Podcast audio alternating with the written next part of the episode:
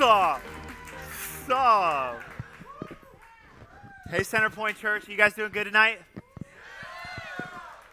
Awesome. I'm excited to uh, bring the Word of God. Are you guys excited for the Word of God tonight? I'm so excited to get into it. Um, we are in this series called Jump. Everyone say, Jump. Jump. We are in this series called Jump. And uh, last week, Pastor John brought this amazing message about jumping um, in, back into our first love, about repairing the altar. And what I was thinking about this, this next week is about jumping into serving, but we can't jump into serving without our first love. You see, you can't jump into serving the body of Christ. You can't jump into doing any good work unless it's first grounded in love. Because if you just try and do the works thing, you're actually missing the relationship and you end up in religion. But if you start with your first love, rebuild the altar upon which we worship God, next thing you know, your heart is bubbling over and your belly out of the living water that Jesus gives you. You want to serve, you want to give, you want to offer your gift to the church because He has first loved us. Amen? So I'm excited to talk about serving. I'm really excited to talk about serving. It's one of those messages that maybe you just want to be like, uh, this one's not for me. Uh, I like to come to church and I like to listen and then I like to go home. But that's not what Scripture talks about about church at all. In any way, it doesn't talk about coming and receiving a message. It comes about people coming together that are in love with Jesus and offering their gifts to edify one another so that we can grow, so that we can build up, be built up, so that we can look more like Jesus and transform the entire culture around us. It's way more than attending a church service, amen? But here's what I want to do, and this is something that I felt like the Lord kind of put on my heart before I talked about serving, before I stepped in. Because, like I said, a lot of times before we get into a message about jumping into serving, we can have this idea check out, that's not for me. Or we can get this idea that I am immediately condemned, I'm not serving in the church, I do, I am just an attender in the church. That's all I do. I come to church and, and I just kind of show up, I listen to the message, and I go home, and we can get this kind of tension of like maybe some condemnation from the enemy in our own hearts, which isn't from God. And so I, I, want us as a church community, before we even jump into Jesus' heart for serving, to make a declaration tonight that we're going to open our hearts to be convicted by the Lord, but not be condemned by Satan. That we will be open up because the difference between condemnation and conviction is that condemnation brings death, but conviction causes worship. You see, in condemnation, it, it's, it's, such a, it's such a tool from the enemy because it's so self focused. It's so, what am I not doing? And, and the prayer of the condemned, it doesn't even acknowledge God because it has nothing to do with God. But the prayer of conviction, the prayer of children, even when we hear a message that wants to inspire our hearts, goes, Daddy, thank you for revealing this in my heart. Because what conviction does is it reveals who you are, and what condemnation does is reveal where you're not. And I don't want to be this, I don't want this to be a message in any way to reveal what you're not doing, who you aren't, because that's not Jesus' heart. We are going to be a community that steps into serving, knowing full well that we are children, that we are sons, that we are daughters, and we can step in with joy to serving our church body and doing all of the works of the kingdom. Are you with me tonight? Come on, church, are you with me tonight? All right, so before we get in, we're just going to pray, okay? And maybe just put your hands out like this. We're just going to ask the Lord to come. Jesus, I thank you that you open up our hearts to hear from your Spirit, Jesus. I thank you that you inspire us, Jesus. I thank you that, yeah, that you have just rended the heavens, Jesus, that you've opened up the heavens. You tore them open so that we could receive from you. Thank you, Jesus, that the veil being split in half didn't just get us into your presence, it got you out into this world, Jesus. And we're so thankful tonight that we get to jump into serving, to be your children, to be full of your glory, and to change the culture around us. In Jesus' name we pray. Amen. Amen. So I've been at this church for a really long time, okay? Uh, Pastor John, Pastor Ann can attest. I've been here for about 10 years, okay? My family was here. Actually, this was the first place that I came to um, when I needed Jesus. When I was desperate for Jesus and I was in the world and I was partying and doing all the things, this is the first place I came to. And you know that feeling when you get into church and you are so desperate for God, it doesn't matter what anybody else is thinking. You just want to raise up your hands and you just want to celebrate who God is, right? And I started diving in and uh, I ended up getting saved and um, just started this journey with God. And then I went to college, was away for about four years, and then came back to Centerpoint Church to start serving in this community. And one of the first places that I started serving in was our young adults ministry. And when I, when I got here, the young adults ministry, it was about eight people in a circle. And I was leading with Massimo, who's always up here. We were leading worship for Monday night worship, and then young adults would happen afterwards. And we realized, like, what are we doing? Why are we leading worship separate than young adults? Like, something has to be done about this. Why don't we just mix the two together, right? And so what I started to do is I actually was like, talk to the young adults who was the person who was leading young adults at that time.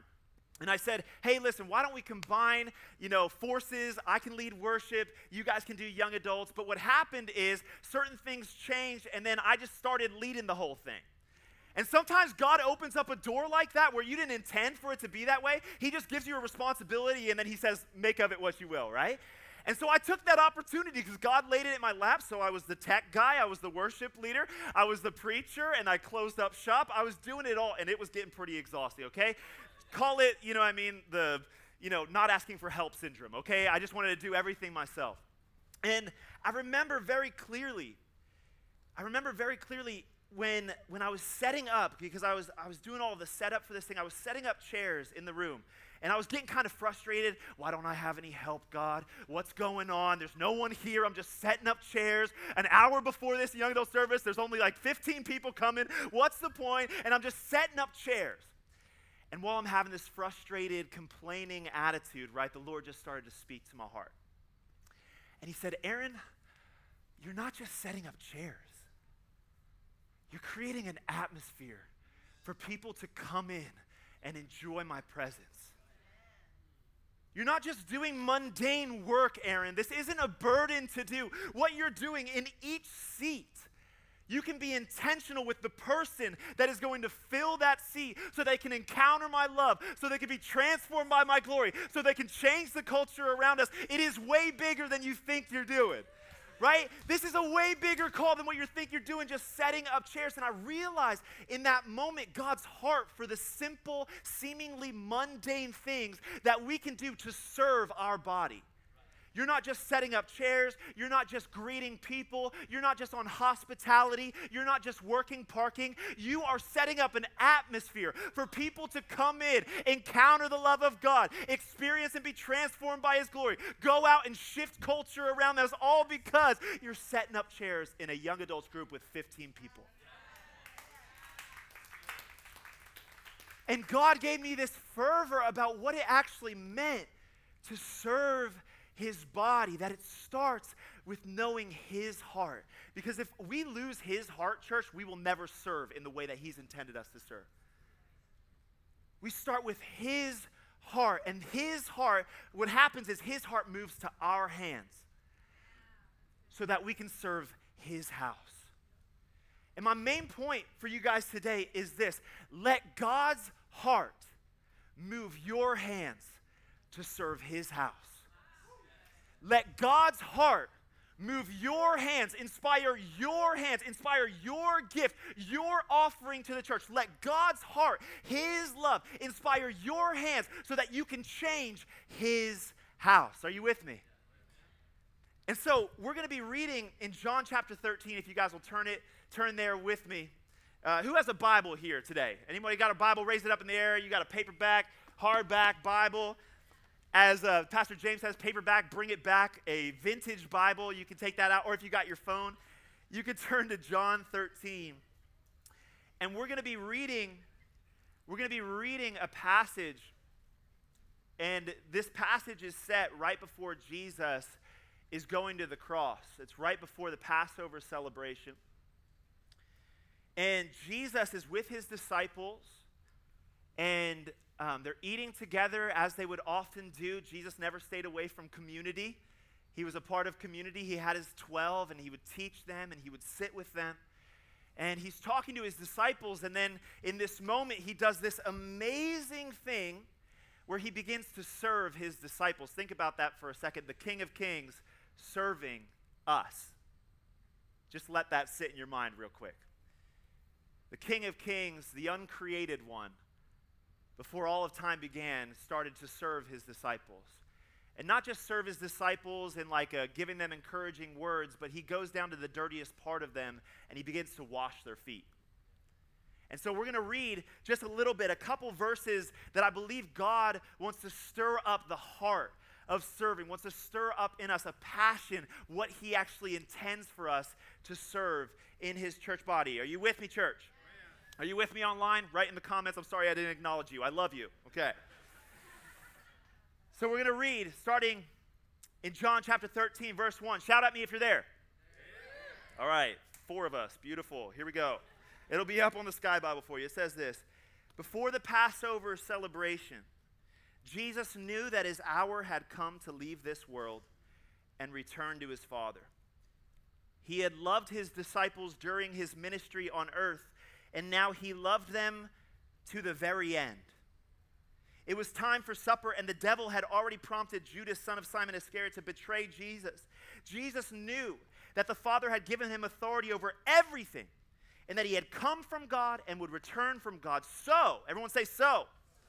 So he got up from the table, took off his robe, wrapped a towel around his waist, and poured water into a basin. Then he began to wash the disciples' feet, drying them with the towel that he had around them.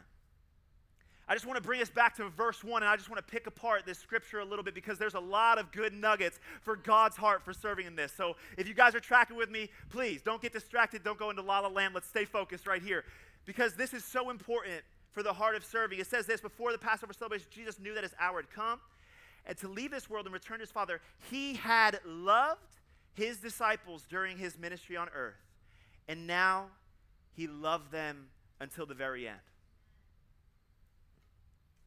Serve out of a place of love. Jesus started his ministry in love. It says that he loved his disciples during his ministry and that he had loved them up until the very end.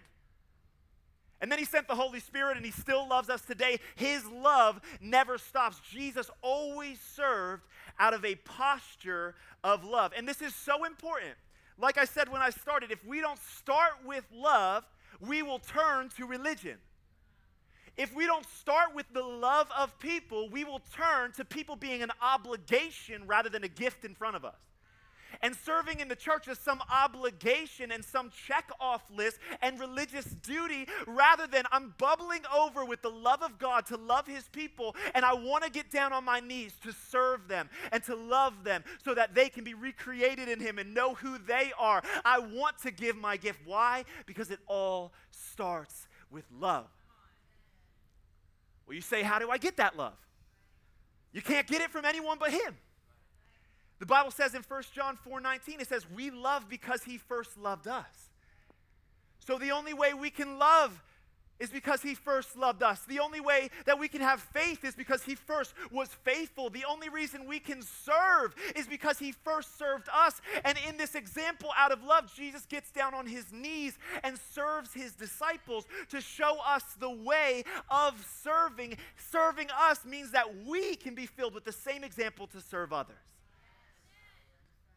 And if Jesus, the Son of God, the uncreated one, the one who is and was and is to come, would get down on his knees out of a posture of love, he wasn't just, oh my God, I can't believe I have to wash these feet.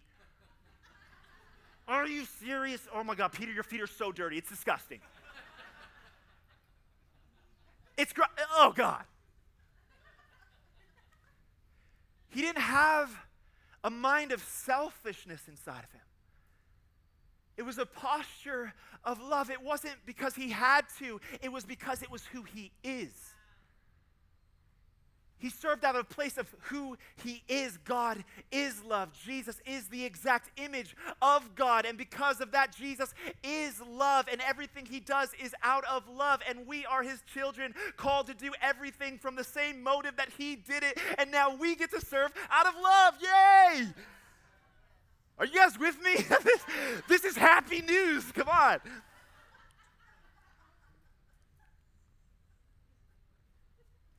We can't give what we haven't received. And if we want to be like Jesus and we want to step into this church body and serve, we have to receive the love of God in order to be able to give the love of God. So Jesus serves out of love. And I love, still in verse 1, there's so many good things that are coming. It says this before the Passover celebration, Jesus knew that his hour had come to leave this world and return to his Father. Seems like a normal verse, but the Passover celebration for the Israelites was a celebration of the Spirit of God passing over the doors of the Israelites in Egypt. Do you guys know what I'm talking about? When they put the lamb's blood on their doors so that the spirit of death would pass over them that, and then that he would bring them into deliverance. And so it was a celebration of what God had done for them. But I'm thinking to myself, it is a celebration. Passover is a celebration unless you're the lamb. I bet the lambs in Egypt weren't really happy about the Passover. And so think about this Jesus, before the Passover celebration, is with the disciples, and it says, it says, he knew that his hour had come to leave this world and return to his Father. Sounds like a good spiritual verse until you realize that the way to the Father is through a cross. It's through a crucifixion, it's through suffering. So, Jesus, with that on his mind, doesn't allow pain to keep him from getting on his knees to serve another individual. You know what I'm thinking when I go through pain? Me, me, me. Anybody else?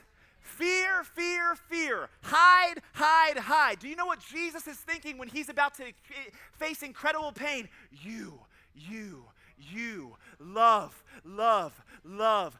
Serve, serve, serve. His mind is way different than ours. He knows what he's going to have to go to the day after, maybe a couple days after going through extreme, extreme scourging and beating and getting up on a cross. And yet, our selfless Jesus decides to serve the people in front of him.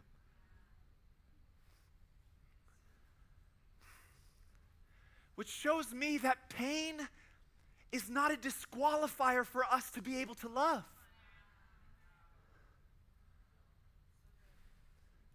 Your struggle is not a disqualifier for you to step into serving. What you're going through in this moment, what you're anxious about in a couple days, is not a disqualifier from you stepping up, looking at somebody else, and saying, You are worthy of love. Because what I've realized, and this is, this is light, what I've realized is every time I get my mind just focused on me, me, me, life gets a lot harder. I love what my buddy Daryl says. He says, every time I just start feeling anxious, I just start thinking about how I can love people. Because it gets my mind off of me and everything going on with me, and I just start thinking about other people. And when I start thinking about other people, my problems become really small because I just want to pour out love on people. And sometimes the way out of that very pain is actually to look, keep, get your eyes off of me, me, me, fear, fear, fear, hide, hide, hide, and have Jesus' model of even in the midst of pain, serving in the midst of pain to say, you, you, you, love, love, love, serve, serve, serve. And in getting our eyes off of ourselves, we actually experience the breakthrough we were looking for, focus on ourselves anyway. And so we allow our brokenness, our suffering, our pain, what's inside of our heads to get in the way of actually, us actually serving the body because we're waiting for us to be perfect or something. For us to have it all together once I feel like I actually have a calling and have a gift to bring, and once I feel like my mind's okay and everything. If you're anxious right now, that's okay. Come serve. Get your mind off of your anxiety and come serve. You're feeling depression, get into community, let the team love you, and come serve.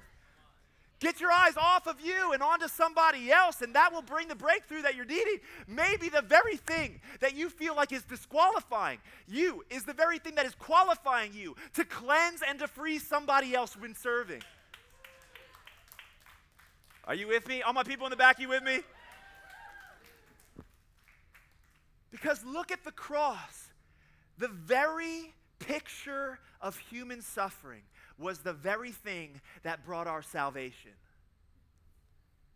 If that is true in the gospel, then perhaps the very thing that you think is just getting in the way of you serving this body is the very thing that can bring freedom, breakthrough, deliverance, freedom from bondage to somebody else.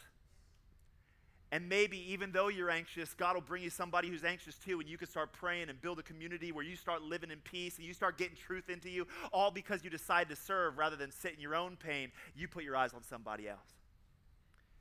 So he serves in the midst of pain. And now we're going to get to a harsh one. You guys still with me? This one might, he might turn you away. All right, just kidding.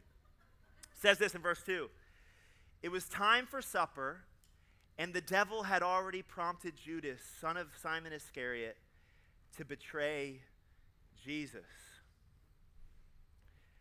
It's kind of weird that in the midst of this story, it starts to mention Judas.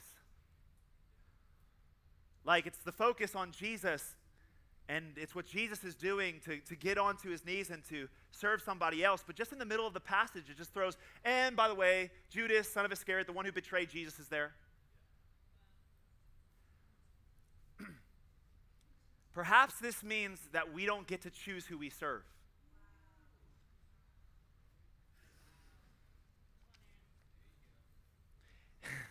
Just imagine Jesus serving Judas.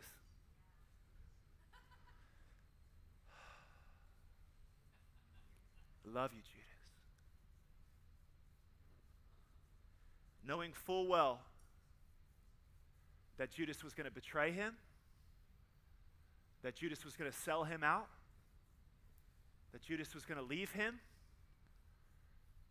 And Jesus doesn't allow the betrayal of somebody else to stop him from loving.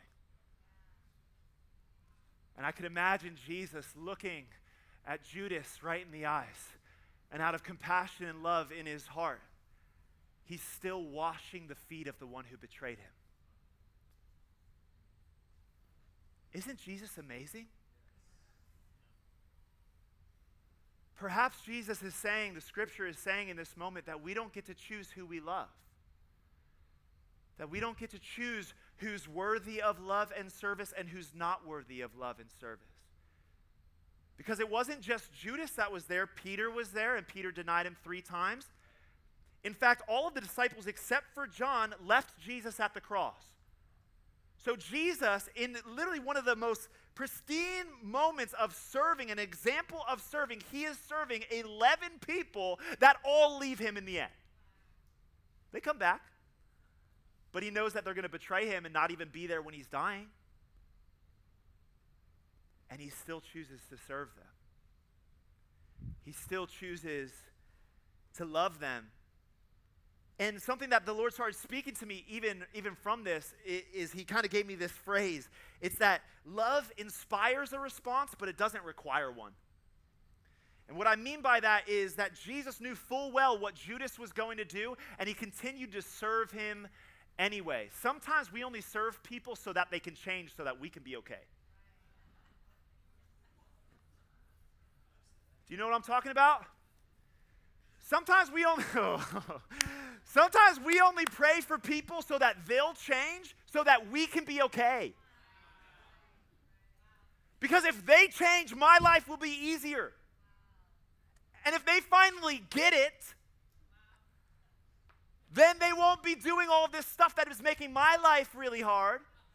So, what we do is we try and serve out of a motive of changing other individuals to get them to be what we want them to be so that we can be okay. And it's a selfish serving of other people. But Jesus is washing the feet of Judas, knowing that he's going to betray him, looking in his eyes and saying, You are not going to change because of me serving you right now. You are not going to change your mind. It's already been predestined that you are going to give me up. And so he's looking at Judas, knowing full well this isn't going to change you. But he decides to serve him anyway. What a selfless Jesus to serve somebody that is going to betray him.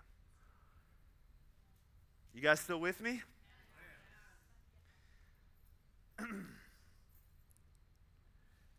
Maybe that also means that we can serve a church that we might have been hurt by. Maybe that means we can serve in a ministry that has caused some division or some strife. And maybe the Bible's actually true when it says, make every effort to maintain the unity of the body in peace. Just a little nugget. then it says this in verse 3. I love this. Scripture is just boom, boom, boom. In verse 3, Jesus knew that the Father had given him authority over everything and that he had come from God and would return to God.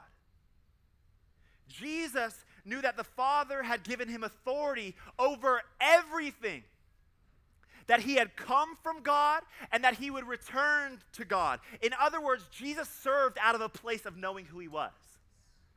Jesus served out of a place of identity, not insecurity. Jesus knew that he had every authority over everything, the cosmos, that he could speak, and the winds and the rain would stop. He knew where he came from, from the throne of God from heaven, knew where he was going back to sit at the right hand of God, and his authority he did not use to lord over his disciples and say, Worship me. He used his authority to get down on his knees and serve. I love this verse in Matthew chapter 20, verse 25 to 28. It says this.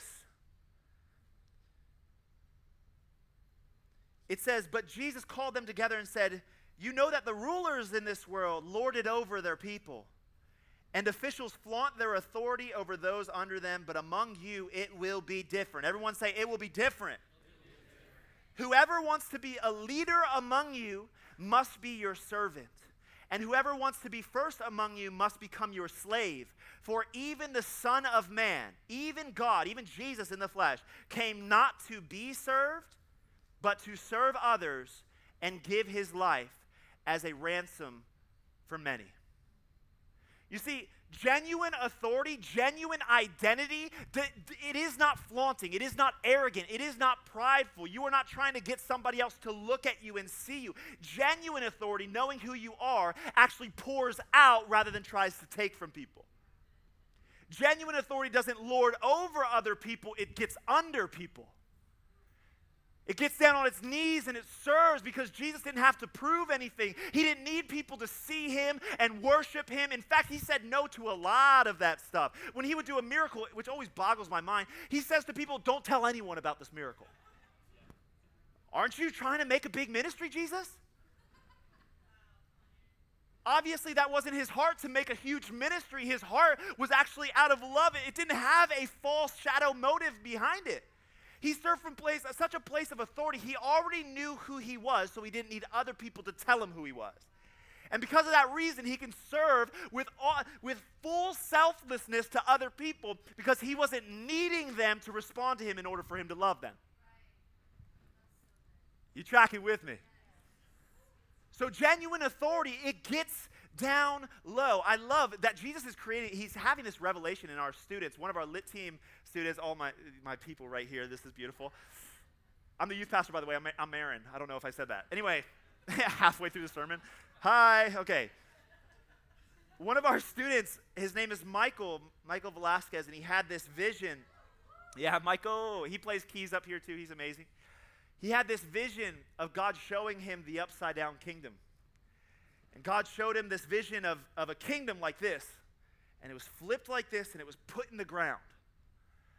And Jesus spoke to him and, and he said, The more that you dig and the more that you go low, the higher you get in the kingdom. The more that you dig out, the more that you go low, the more that you give yourself to serve, not trying to flaunt yourself, not trying to get people to see you, not trying to lord over people, coming under people, the deeper you go, the buildings are placed like this, and you go higher into the penthouses of heaven. The lower that you go. So, genuine authority, it doesn't seek to be seen, it seeks to serve. It doesn't seek to lord over, it comes under. Genuine authority doesn't have to prove itself.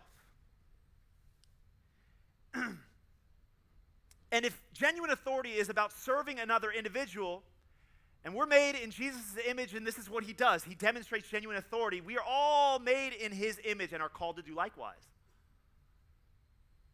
And if we call, are called to do likewise, I've been thinking about this, is that church is not just about getting fed, it's about bringing food. Church is not just about getting fed and receiving from a good message. And I know I'm preaching good. Was that prideful? I should go lower. okay.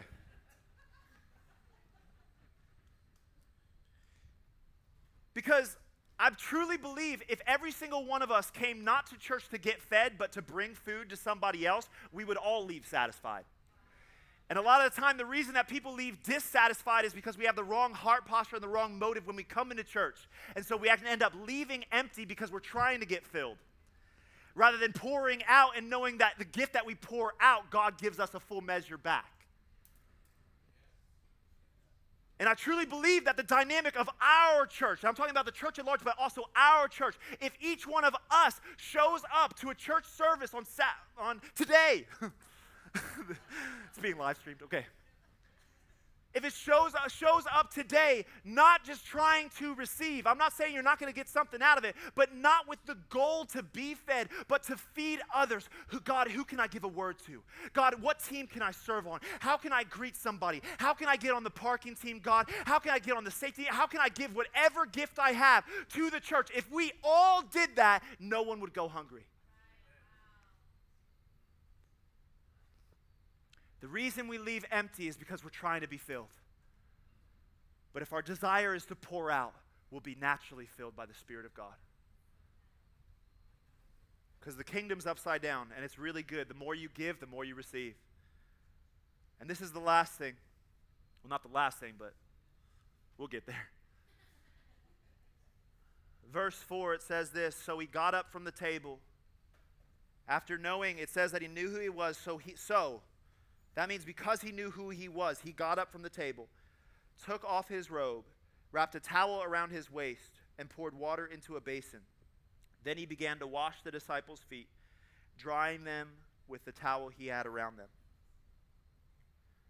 And just in the physical, this is a beautiful picture of what Jesus is doing for his disciples. But if you take a deeper glance at it, this is what Jesus has done for all of us. You see, because Jesus took off his robe, symbolizing his authority, and he put on a towel, symbolizing our dirty rags of righteousness, and he got down on his knees, symbolizing him coming to his people, and he poured water into a basin, symbolizing his life poured out, and he washed the disciples' feet, the dirtiest part of them, symbolizing the washing of us brand spanking new. And this made me realize that serving is way bigger than we think it is. It's not just setting up chairs, it's not just coming to a service to receive. Every time that we serve another individual, we are partnering with the call and commission of Jesus. We are partnering with the cross of Jesus, that it actually, in a bigger, broad scale picture, it's a prophetic declaration every time we get on our knees to serve somebody else. We are partnering prophetically with what Jesus came to do in the first place. Isaiah 61 that I have come to speak good news to the poor, I've come to bind up the brokenhearted, to free the captives out of prison. And when we start serving, we start partnering with the cross and the call of Jesus. It's way more than setting up chairs or saying hello to somebody. It's partnering with the cosmic cross. This is beautiful. The work of Jesus for us to cleanse us, to take off his authority, to empty himself to the point of becoming a man, to come to us, to get on his knees, to pour out his life for us, to cleanse the dirtiest part of us. What if God is inviting us into a mission? To cleanse people, to heal the broken party, par, broken people, to, to, to speak good news to the poor. What if God, it's not just serving and showing up on a Sunday or a Saturday, we are partnering with the mission of Jesus. the call and the cross, this is way bigger than just showing up on a Saturday or Sunday. Doesn't that inspire your heart? If Jesus did this for me, I, I said before, you can only give what you've received. And so, realizing this is what Jesus has done for me, that he's poured out his life and he's gotten down on his knees and he's come all the way to him before I even knew his name and he poured out his life for me and cleansed me, the dirtiest parts of me. I want to do the same thing for other people. If Jesus broke me out of prison, I want to break other people out of prison. If Jesus healed me, I want to heal other people. If Jesus spoke good news to the poor, I want to speak good news to the poor. I want to lift up the broken. Come on. Is anybody excited to partner in the serving of Jesus?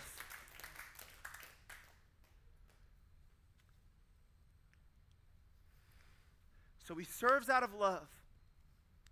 He serves in the middle of pain. He serves everybody. He serves through identity. And he prophetically declares what he's going to do through us through how he serves. This is the heart of serving. And so, what do we do now? Because if the heart doesn't reach the hands, it's not much good. These can be a lot of conceptual ideas that are like, yeah. It's like, well, come serve. It's like, nah. yeah, the gospel's awesome. Come on. I love theology. And then it's like, yeah, come join a team. You're like, not for me. If the heart doesn't actually reach the hands, to let God's heart move your hands. That means doing something with your hands. That means picking up a chair to put it somewhere. That means picking up a little bulletin or something to give to somebody. We don't have bulletins anymore. That means using your hands to serve somebody else, to wash their feet. If the heart doesn't reach the hands, it's not much good. We just end up having good theology and a whole lot of fun me- memorizing scriptures and having conceptual ideas. The gospel is not about ideas. It's about reality.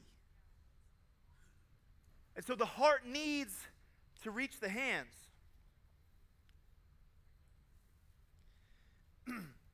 so, what do we do now?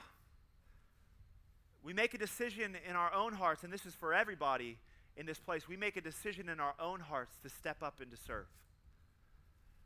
To serve the body, to serve the people, to not just come to receive, but come to give to the larger church and also this church body here to simply join a team that we have here at Centerpoint, join the parking team, join the greeter team, join the usher team, to get on something, get a little bit of development and discipleship, join the prayer team, join the prophetic team, whatever you're passionate about in your heart, whatever you feel like you could do, join something and start serving.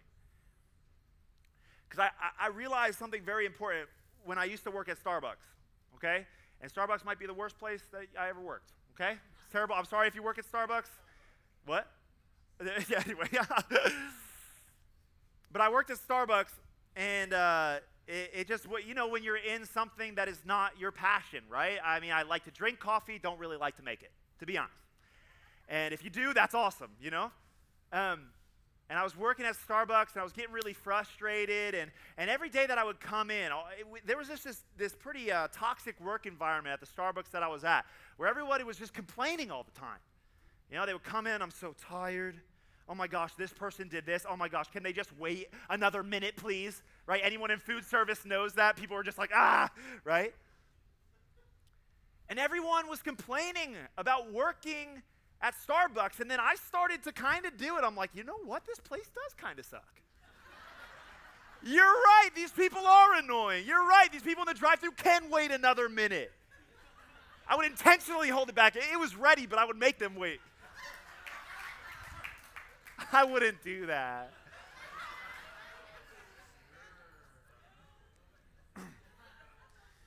so, so I was working at Starbucks. And God started to speak to me about working at Starbucks because God is not just for the church, He's for your everyday work life. And He started to speak to me at Starbucks, and He said, Aaron, don't complain about something you can change. And I was like, dang, God, you gonna hit me like that? Because we're all complaining about a place that we don't have to work at. Really?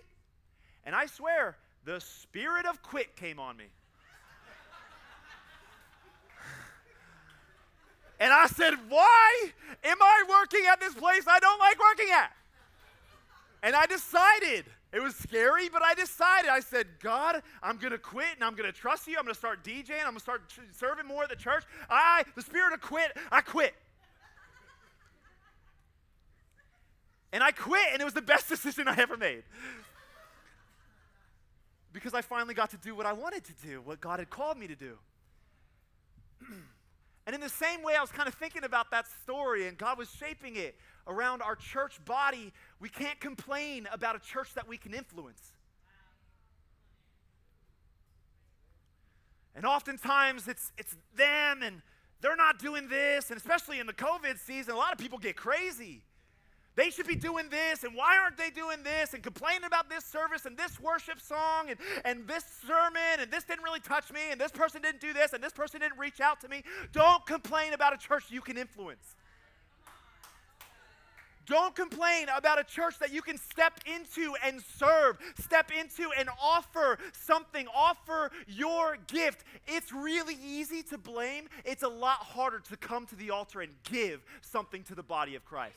It is really easy to say, them, why aren't they doing that? That service sucked. That sermon didn't hit me. That worship, uh, I don't really like that song or that singer. It's really easy to do that. Complaining takes no effort at all. I can complain right now. It's hot up here. It's easy. Listen, it's easy. Complaining is easy. It is a lot harder to actually live into the call of Christ that God has for you, to step down and to get on your knees and serve the body of Christ. It's easy to blame, it's harder to bring your gift to the altar. I watched this video recently. It was a really cool video. Um, it was like a Nat Geo or something. And, uh, and it was about these wolves in the Yellowstone National Park. Okay, so if you can geek out with me for just a little bit, okay? It was about these wolves in the, in the National, Geo, uh, National Geographic Park? No, in Yellowstone Park. And in 1995, the wolves came back into the land in Yellowstone Park and they had been gone for 70 years. There was no wolves in Yellowstone National Park. And in 1995, they came back. They were really small in number, but they came back to the park. And when we think of wolves, we think of like, you know, it's a, one of the top predators. It kills other things, but it actually brings life to so many other things inside the park. So, what happened with the wolves is that the wolves came into Yellowstone National Park and they started killing off some of the deer but that's not the biggest thing. Actually, in killing off the deer, the deer started to migrate to different areas of the park. And because the deer migrated to different areas of the park, trees in the areas in the valleys that the deer were in started quintupling, tupling, quintupling. So the trees started to get high, and because the trees started to get high, the birds came back. And the beavers came back because they liked the trees. And because the beavers came back, beavers create habitats. New fish came back. Other animals started to come back. Bears started to come back and eat off of something. Little birds started coming back. Eagles started coming back. To the point where it just changed, you know, the animal structure, but it actually started changing the entire ecosystem of Yellowstone National Park. To the point that because the deer were moved into other areas, the actual soil erosion was different, and be, the wolves being in Yellowstone National Park actually changed the river. That because of the erosion of certain things, because deer weren't there, the river actually became more fixed in its course. That it actually was set in its course because the wolves came back into Yellowstone National Park. Who would have tied wolves coming back into a park with changing an entire flow of a river? Perhaps God is saying that we are wolves.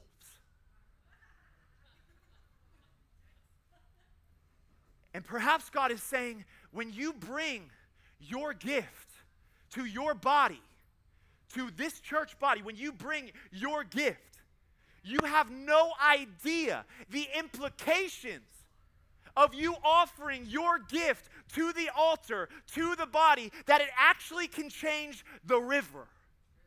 Are you guys tracking with me now? It's good, right?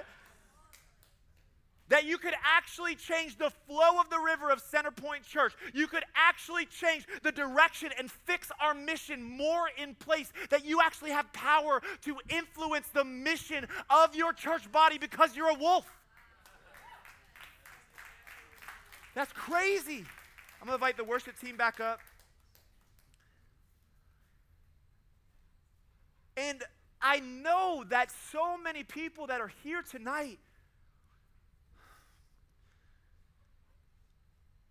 You are a wolf. Where my wolves at?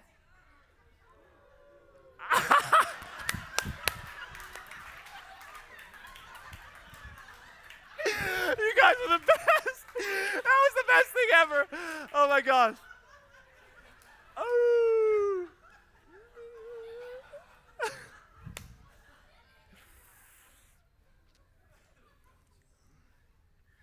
You know, I, I, think about a wolf in my own life.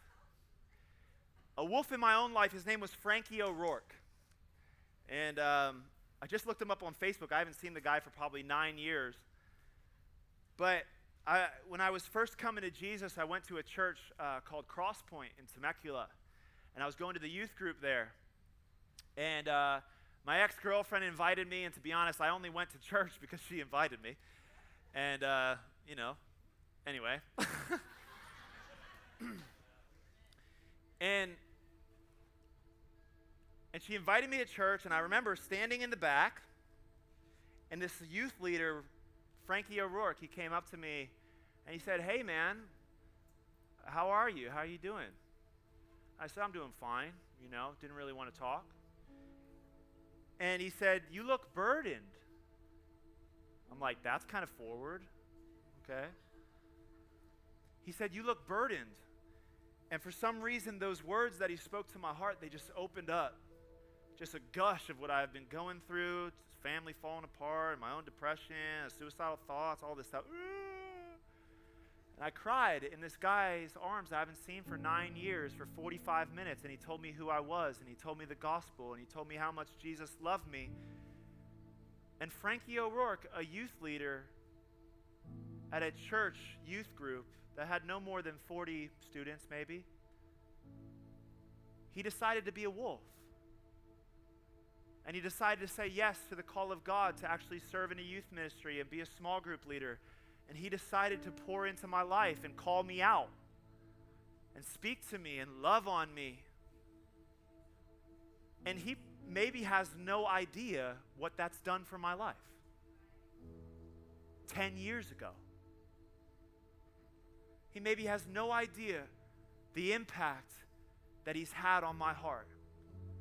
No idea what his words that night did to me. No idea how it changed the calling, the purpose, the passion that I had for Jesus. No idea that he was a wolf.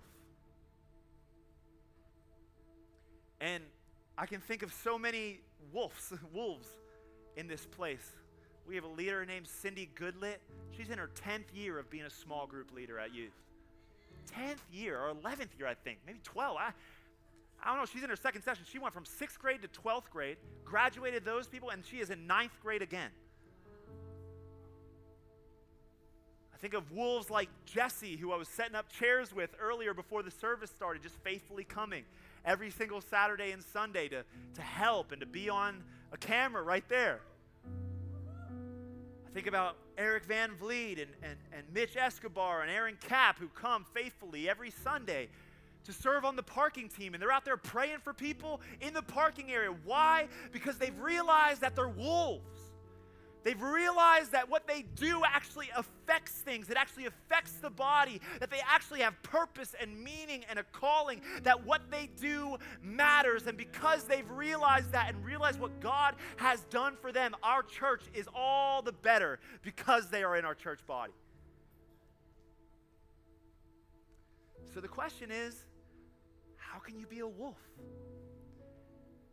How can you step and be a part of this church body and step into serving and bring your gift so that I don't want anybody here to leave feeling empty because some of us have come to receive only. I want all of us to come offer our gift and leave feeling filled up. Are you with me, Centerpoint? I just want to read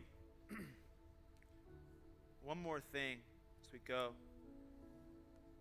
And it's in that same passage in verses 6 through 8.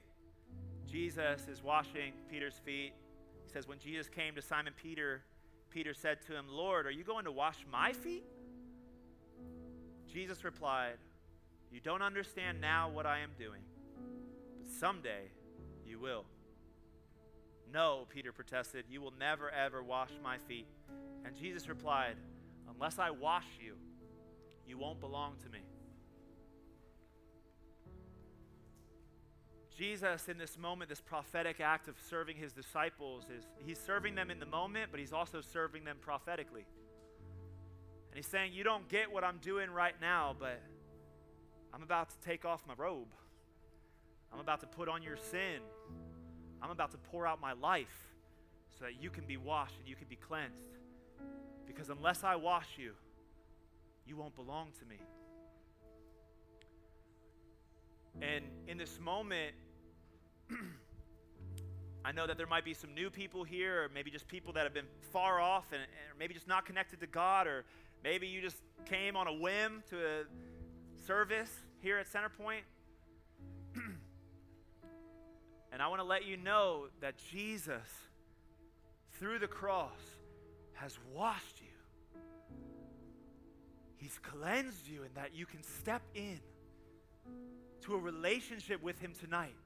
Have your sins forgiven, have your shame broken, have the burden lifted, and step into genuine relationship, not religion, not doing stuff to check off a box, but genuine relationship with Jesus. And we, when we receive that washing, we realize we belong to Him. And so, if we could just bow our heads right now.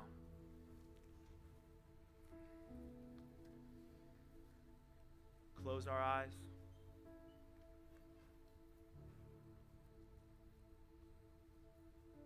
If that's you tonight,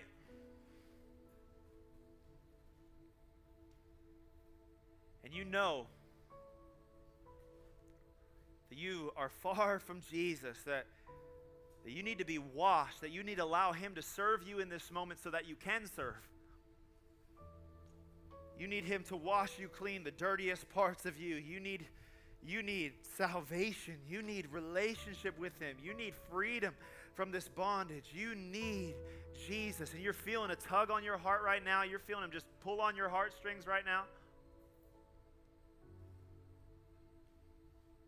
If that's you and you want to invite Jesus into your life and you want to step into a relationship with him tonight, I'm asking you to be so bold just do something for me. And if that's you and you want to receive Jesus as your Lord and Savior tonight, can you just do me a favor and raise your hand right now?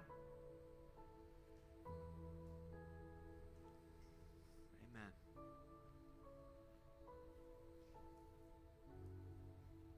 Amen. I see you.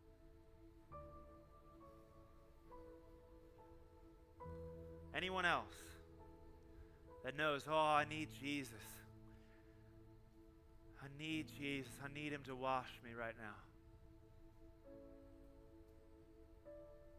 Okay. If you are raising your hand, maybe just take that hand and put it on your heart right now. Just say something like this after me. Just say, Jesus, I need you. I love you. I believe that you are God, that you are good. Save me. Redeem me. Cleanse me of all my sins so that I can live with you forevermore. I worship you tonight, Jesus, and I give you my life and everything in me. In Jesus' name we pray. Amen. Can we celebrate for that one who gave his life to Jesus? Come on. Thank you, God.